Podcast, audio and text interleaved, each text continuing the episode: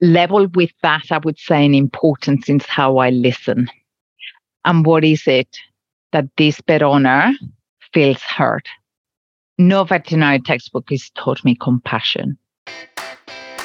Hi, I'm Tori Mistick, and you're listening to the Wear, Wag, Repeat podcast, the only show dedicated to supporting women in all areas of the pet industry.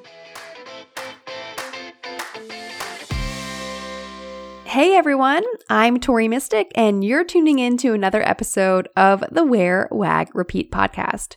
Thanks for being here. Today, we are getting into a heartfelt chat with the lovely Carla Finzel, a district veterinary nurse based in the UK. In this conversation, we cover the emotional depths of caregiver compassion fatigue that very real strain that pet guardians feel when trying to administer care to their pets, especially as they age or have different illnesses or chronic diseases they're dealing with. Carla was in the trenches at an emergency vet clinic practice for years, and she shared a fascinating tidbit from her journal that she kept over those years. She observed that so many pets who came in, while not in immediate danger, could have hugely benefited from an in home veterinary nurse visit or a vet tech visit. By being there for pet owners in this unique way, Carla's not only lending a hand to pets and their people, but also easing the load on veterinarians. We also explore the invaluable human animal bond that we share with our pets and its incredible significance. What we really want to leave you thinking about after you listen to this episode is the immense value that in home veterinary services can bring. They can prevent bigger health issues, shorten illness durations, and ultimately ensure that we get to enjoy more time with our faithful companions. So, are you ready to get to know Carla? I know you're going to love this interview. Let's do it. Qualifying as a registered veterinary nurse in 2001, Carla Finzel has worked in Spain and the UK in general veterinary practice as well as emergency and critical care. Her passion for One Health, One Welfare led to the development of the role of district veterinary nurse. Her mission is to raise standards of pet nursing care within the home, all while considering the vital importance of the human animal bond. She is often faced with a challenge to reconcile the immediate needs of clients at home with obligations under the UK veterinary regulations, which I'm very interested to learn more about. Welcome to the show, Carla.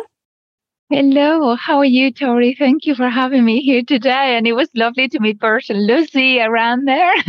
yes, I'm so happy to have you here. And you just have such a wonderful spirit uh, and energy. And um, I hope that whoever's listening to this episode can pick up on that. Thank you. Thank you. Likewise. Likewise. um, so why don't why don't we dive into it just straight away um, and and tell us about how you decided to transition from working in veterinary practices to doing in-home veterinary nursing care because um, that's such a wonderful service and, and, a great niche and how did you get inspired to do that uh, well, I worked in practice for nine years full time um, in emergency and critical care out of Hours Hospital in Brighton. And, you know, I have like 22 inpatients. It'll be one vet and me answering the phone for 17 clinics in the area. We'll be dealing with uh, gastric torsions, cesareans, epileptic patients, um, emergencies coming, um, road traffic accidents, all sorts. Um, and I just sort of like kept a diary over the years how many animals were actually hospitalized that actually were none of those acute cases.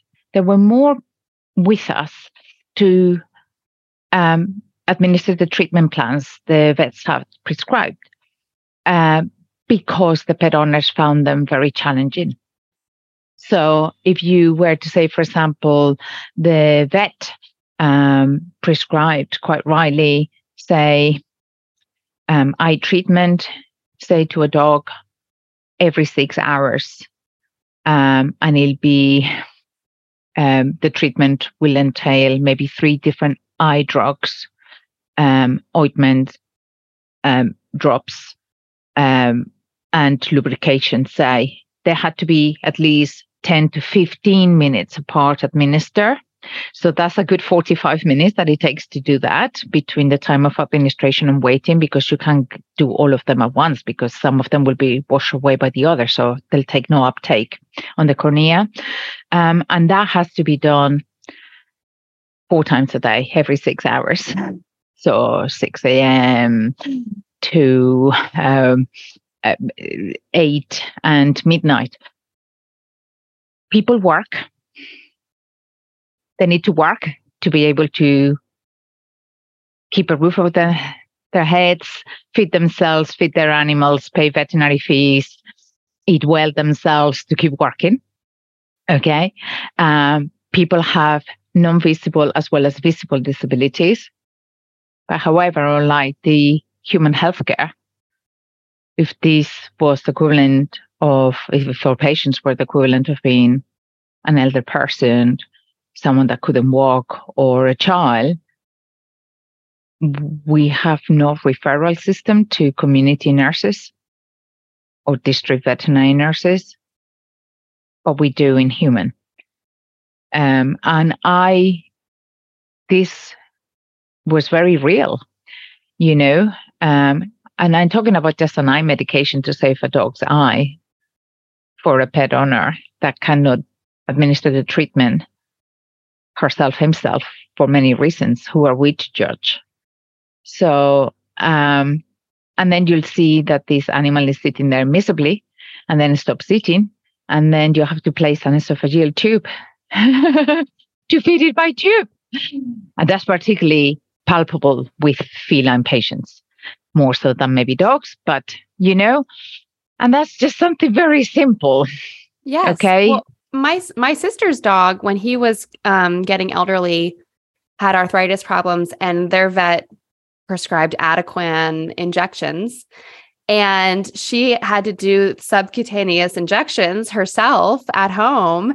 And she was really nervous. You know, she was practicing on an orange like she was in med school or something. Crazy. Um, Crazy. And it, it is you know it, it's asking a lot of people. Yeah. Only that an orange doesn't move and doesn't have feelings and it's not your baby. Right. It's not your your companion your family member eh? An orange i just i always have found that mind-blowing actually.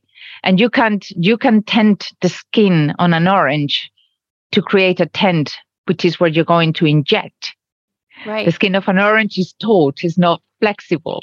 right. And it doesn't and, go and like, also, it yeah, doesn't make any and it noises go when like, you do it. and, and and that's it. And it doesn't move. And and it's a complete different story, isn't it? And it's very daunting. Some people have never uh, held a syringe and a needle before in their lives, so they don't have the dexterity. And it's almost like we all need to sit down and remember the first time we were seeing practice work experience or anything like that, and someone asks you, can you draw 0.5 mils of this to inject a dog or a right. cat or a rabbit or anything like that, you're all fingers and thumbs, you're nervous, your hands are shaking. And we, and you know, it, we do it without even thinking, but these people is like right back there to 30 years when you were in vet med school, you know? And and then I don't know any single vet or veterinary surgeon or anyone that cannot remember that experience and shaking and just thinking, my God. And we're asking these in 10 minutes in a consulting room to do a to a pet owner. Some are frightened, some inject themselves, and these drugs are very serious, you know. If we actually, for whatever reason, we miss ourselves and we jab ourselves, we actually have to record it on a on a book and we have to tell the manufacturer company um is uh, you know any adverse reaction we have to declare or anything like that here we have Librela and Solensia. These have uh, been, I think you've heard of them. You have mm-hmm. them over there. Okay. And pet owners are administering this at home themselves. And yeah, it's very know, powerful. It's very powerful stuff. Mm-hmm. Uh, mm-hmm. Why cannot a veterinary nurse that is fully trained come and, and save them that nightmare? So I mean, had, like they're sweating. right, right. So, so you had this sort of idea that it sounds like it kind of slowly evolved as you were witnessing over several years. You know what people were coming yeah. in for, and yeah. so you started a business um, that does home veterinary nurse visits to, to that, help people. That's it. So after a few years thinking, my God, all these animals are here because nobody is going out to them to help them. Not because veterinary professionals wouldn't want to, but because I, I just don't know. I just found it mind blowing that, oh, sorry, this is Orlando. we have a little kitty cameo. yes, yes. This is my friend. He pops in sometimes. You know, cats that get through doors. oh, it's not, he's not your cat. He just came in. No, oh. no that's it. So he's a friend. but the owners know he's here. that's so sorry. Fun. I know, um, but you know, you can't stop back at the water. Anyway, coming back. Sorry, I'm so sorry. This is your fault, baby. Um, okay. So I began thinking and talking to many vets. I spoke to many vets uh, from my own veterinary practice where I work and from neighboring veterinary practices that knew me very well from being the out of hours nurse that was always there. Yeah. And I said, you know what? If you were to find yourselves in your consulting room and you were worried about how that poor pet owner would manage what you're asking them to do, which is quite rightly the treatment plan that the animal needs to have. But if for whatever reason you think I could help, contact me. I'm going to stop being in, in practice, practice, and I'm going to just take the plunge. I'm going to live on pennies but I'm going to wait for a vet's call to go out. I wait for your call. If there is something I can help you with that means it can save that animal's life. It can keep that elderly person with their beloved animal companions for many years to come because there is no reason why this condition it's chronic. It's like, you know, you become something, you have it for many years, you know, it's, sometimes you can't take it back. I've had referrals from cats that were diabetic and through the skill set of a veterinary nurse in the home, they've actually become stable really quickly, so quickly, because from the day is diagnosed and they're then sent by a vet from any veterinary practice in my community, I get a formal referral sent to me. I can only work on the direction and instruction of the veterinary surgeon that animal is under the care of, and I wouldn't have it any other way anyway, because it's my protection and my safety as well. I don't know who could be calling me, asking me for help. The pet owner could be a genuine person, it could be someone that wants to harm me. So, and that dog doesn't exist or that cat. But we've achieved remission on cats is not possible kind of on dogs, unfortunately. But cats, you have a window. If there is nothing that is internal medicine that is like a trauma or the pancreas is irreversible or anything like that. If it is just your average cat that is just a little bit obese, that is just tip over the scale, that is become diabetic because of it, we can reverse it. it. Is no problem. And I've had many cats come into remission is a life sentence ha- I've been yes. diagnosed with mm-hmm. diabetes. You're having to inject yourself morning and evening. Well, yourself, your animal, morning and evening. The caregiver burnout is unbelievable. You know, like anytime you can make it home for an hour or two in the evening or in the morning to give that injection, you're sweating if you're running late from work going on holidays, anything like that, I know that you can take them to Catrice. that's fine. Go for it. But it also, we need to think of the people that have disabilities.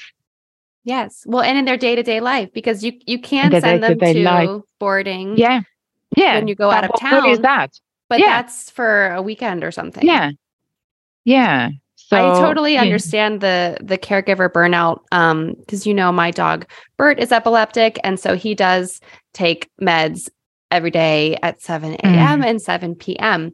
And in my opinion, it's one of the best things that's ever happened to me is rescuing him yeah. for many for many reasons. But having having to do something at 7 a.m. and 7 p.m. it works really well for me because you know, I'll say, oh no, I can't do, I can't go to your party, which I don't really want to go to anyhow because I have to give my dog I his know. meds. So it, it's yeah. it's worked out in, in many different ways, but also um, I've become more involved uh, in my community with my neighbors because some of my neighbors come and help me uh, with Bert when I can't be here, and you know, giving a Labrador pills is very easy because he'll eat anything. so they just kind of toss yes. it his way and, and yes. it's no problem yes. at all. But let um, mommy bird with the little birds open their mouths, waiting. yes. So he's he's very easy to take care of. Um, but I just, I, you know, some of my neighbors, I didn't even know their name five years ago. And now they come into my house. I go into their house. We help each other. And um, it's wonderful. The power of the human animal bond. Oh my God, goosebumps. Look at me. Look at my arms.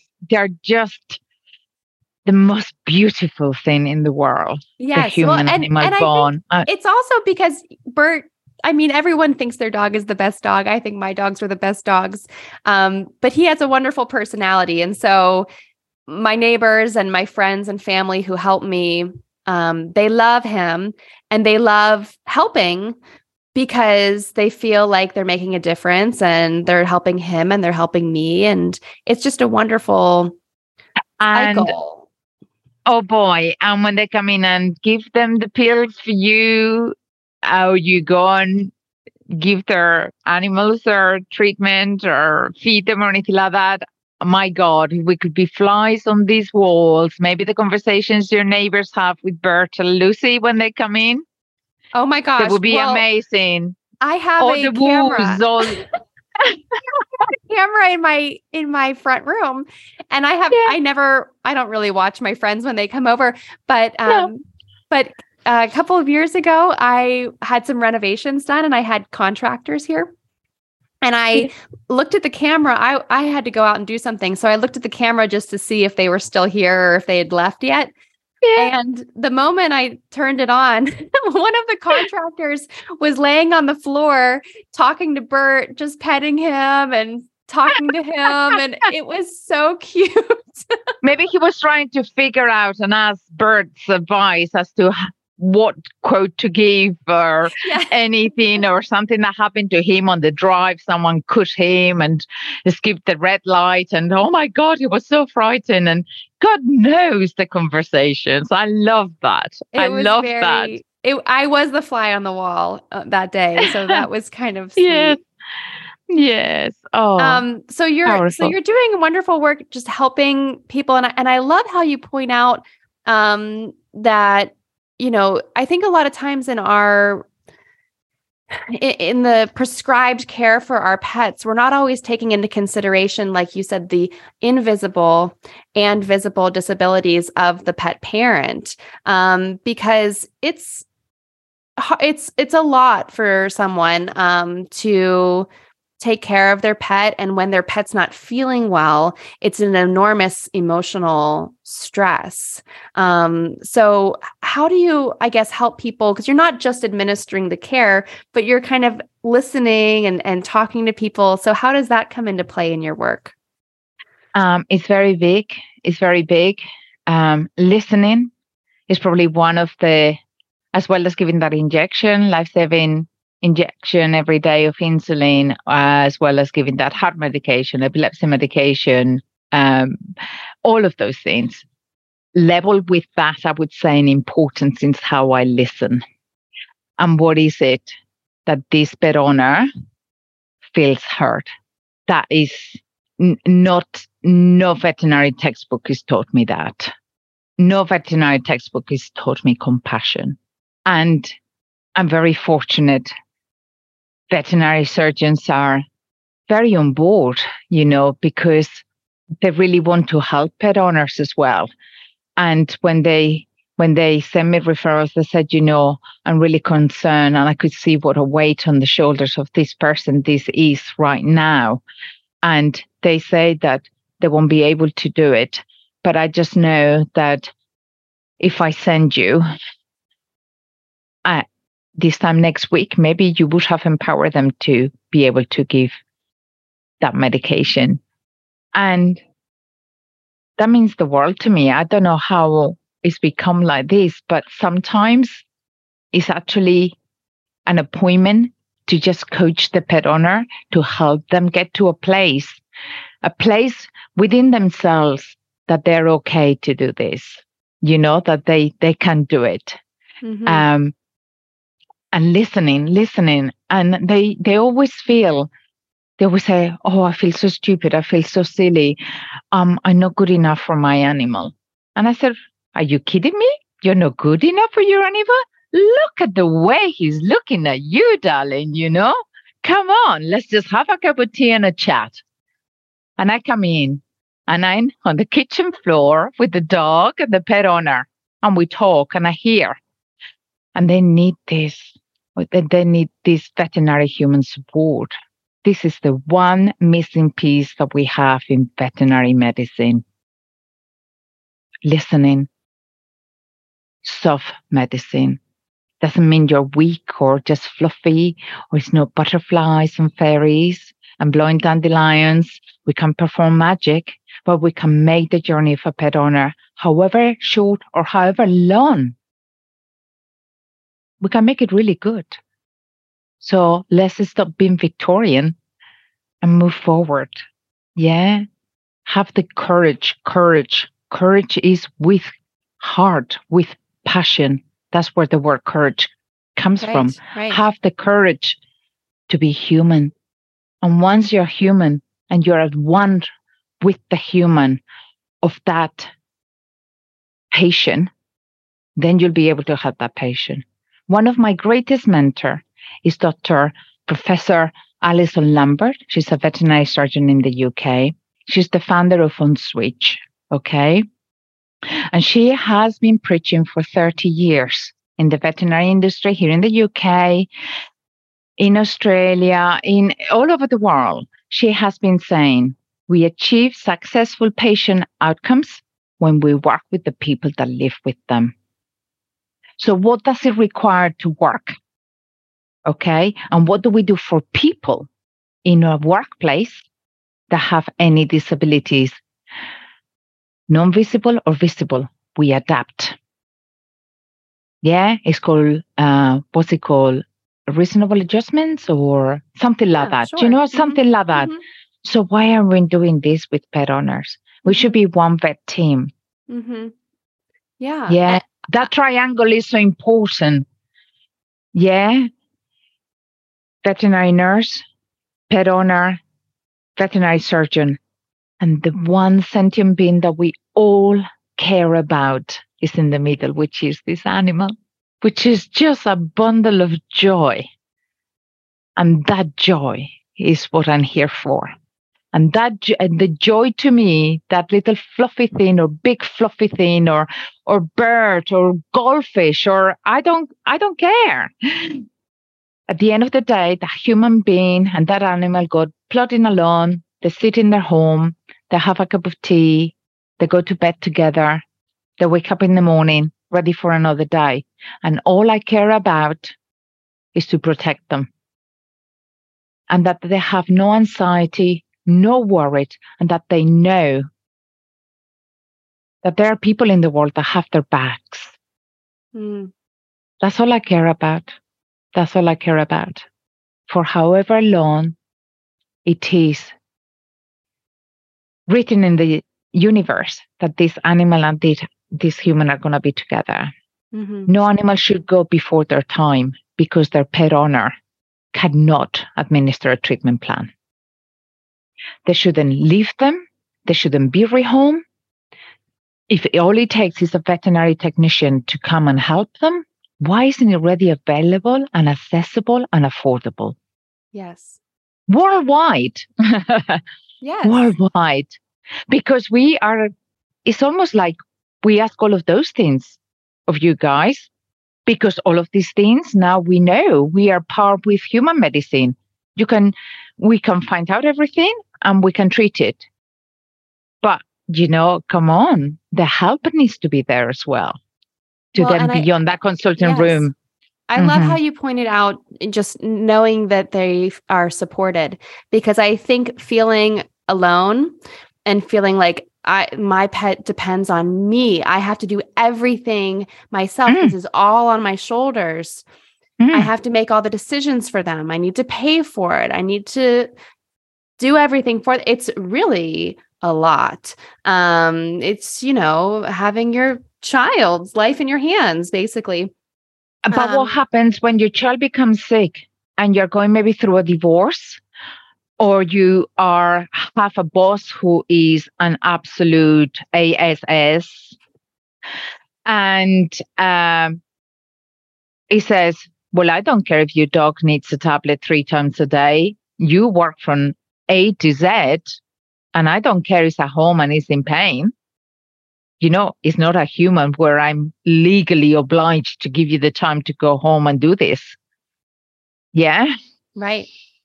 Uh, yes, this is so why we need to work that? on the on the pet the pet bill of rights or something. Absolutely. Yes. Yeah. Absolutely. Or yeah, so what about if you're in a situation where it's actually emotionally how you can emotionally handle something is also an ability. And sometimes we're not in the best place. Okay. Yes. Yeah. But we have well, help. Yeah. And I, I love um also just talking about the soft medicine, the caring, the listening, the compassion, mm. the courage. Um, and I think it is a missing part in the veterinary field. And I think it's gotten worse as corporate entities have taken over so many mm-hmm. vet practices and mm-hmm. instilled mm-hmm. quotas that they need to meet. Mm-hmm. And there's often mm-hmm. not time to just sit and talk and listen. And um, you know, I, have been in many vets' offices where I felt so rushed and just mm. like I they didn't have time. They couldn't wait to get out of the room because they had to get to the next one because they had a quota mm. to meet. Mm. And it's not their mm-hmm. fault. But mm-hmm. I just mm-hmm. wish it was different. And mm-hmm. um and thank you for all that you're doing to make it different. I try, you know, I try because I actually one of them. I am I am one of them. I'm one of you and and I am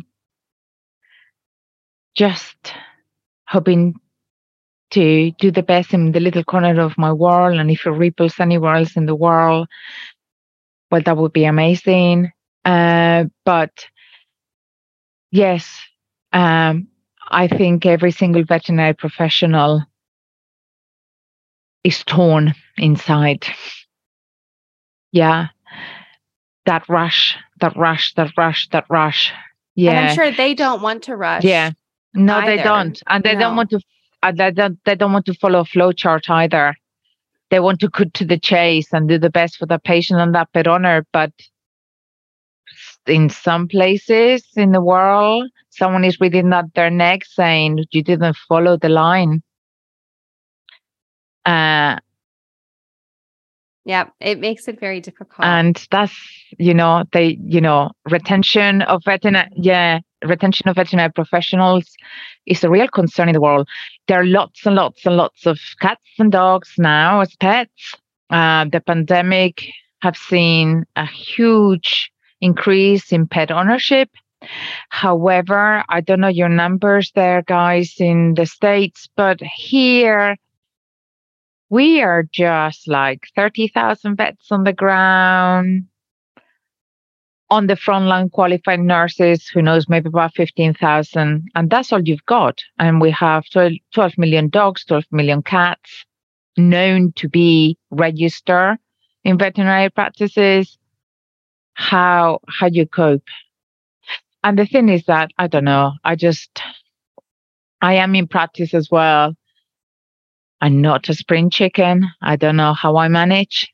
Uh, it's because I wake up every day wanting to make a difference somehow. I also work in in in um, in practice some days, and I work in the community some other days, and I see so many vets and nurses burnout is massive, but they have children, they have a mortgage, and when their veterinary practices are taken over by corporates, it's pretty much down to the um, assertiveness of the staff that are already in there to try and keep their values as much as possible and not be overrun like ivy, a building overrun with ivy. Yes. So like um and it's funny, even two veterinary practices of the same corporate company uh, strong enough. One might be stronger than the other in the personalities that they have inside. And they're like, no, we've always done it a certain way and we're not going to change our clients on that just because you've come on board now buying it and, and getting all our toys. I don't feel I need to do these tests. And this is the medication I want to get. And I appreciate that it doesn't come from the wholesalers that you tell us, but from another wholesalers. But this medication is actually better for my patient. Or cheaper. But or cheaper. But that is very rare. And it depends very much on how strong that clinical director of that veterinary practice is. And they have and to be very I, strong yeah, because they're probably having very strong people constantly. Yeah, mm-hmm. That's it. That's it. I'm very fortunate that um, when I'm in my role of a community veterinary nurse, I I hear what the vet says and I kind of then hear what the vet means. Mm. And what the vet means is how he wants me to help that pet owner. So one thing is administer the treatment plan. And I go exactly by the book of what the vet says. And then I report back. And all my reports are formal and official and they go to the vet and I give always a copy to the pet owner because there is nothing I would say to a vet that I wouldn't say to a pet owner. And that is something that is very rare because I think pet owners are never offered their clinical notes, but in fact, they are your property and you could have them. Yes. You see, because you're part of it and nothing happens without you. And the thing is, I think it's very hard to understand in 15 minutes in a veterinary office what that vet that is so rushed has been trying to tell you. And and and and and and, and the hearts of some veterinary surgeons are constantly clenched and they need the help. And they contact me and i go and i just and that repetition again of what they said. And i help with concordance which is just making sure that you understand what I understand and that you see what I see and that together we are a team to help your beloved animal companion, your family member. And that was quite brutal and quite hard. That my heart goes out to veterinary surgeons that don't have this support.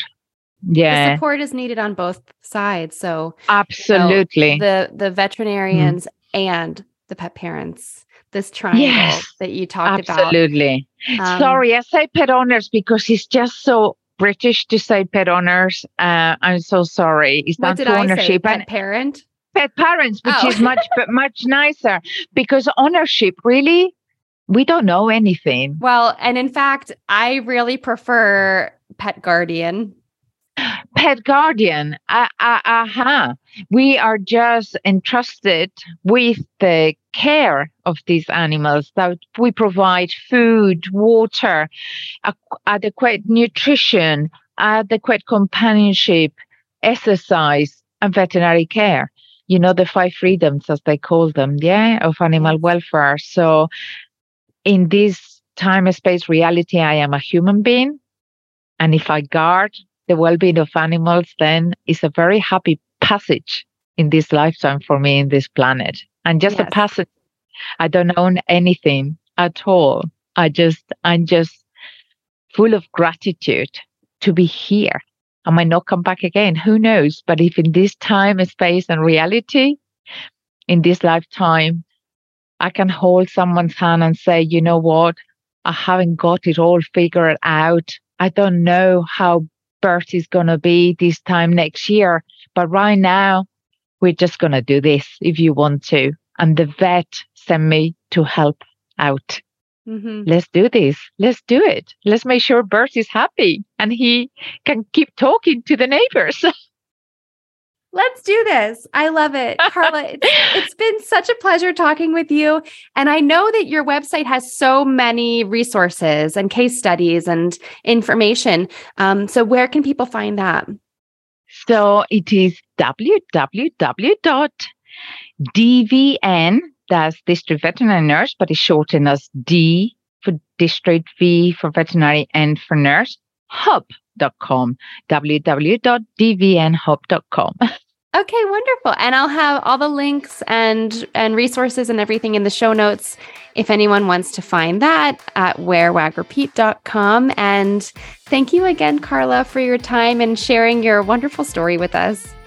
Oh, what a pleasure. Thank you for holding this beautiful space for me today. I can't thank you enough, and I hope to make it over to you at some point, visit your country, and say hello to Lucy and Bert and roll on the floor with them.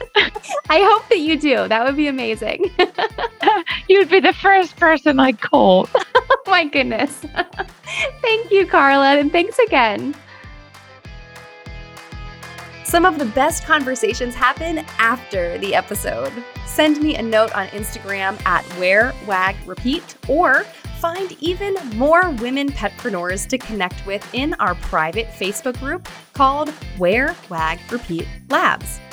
If you want to dig into more episodes, resources to grow your business, or find a link to something we discussed, it is all right there for you at wearwagrepeat.com.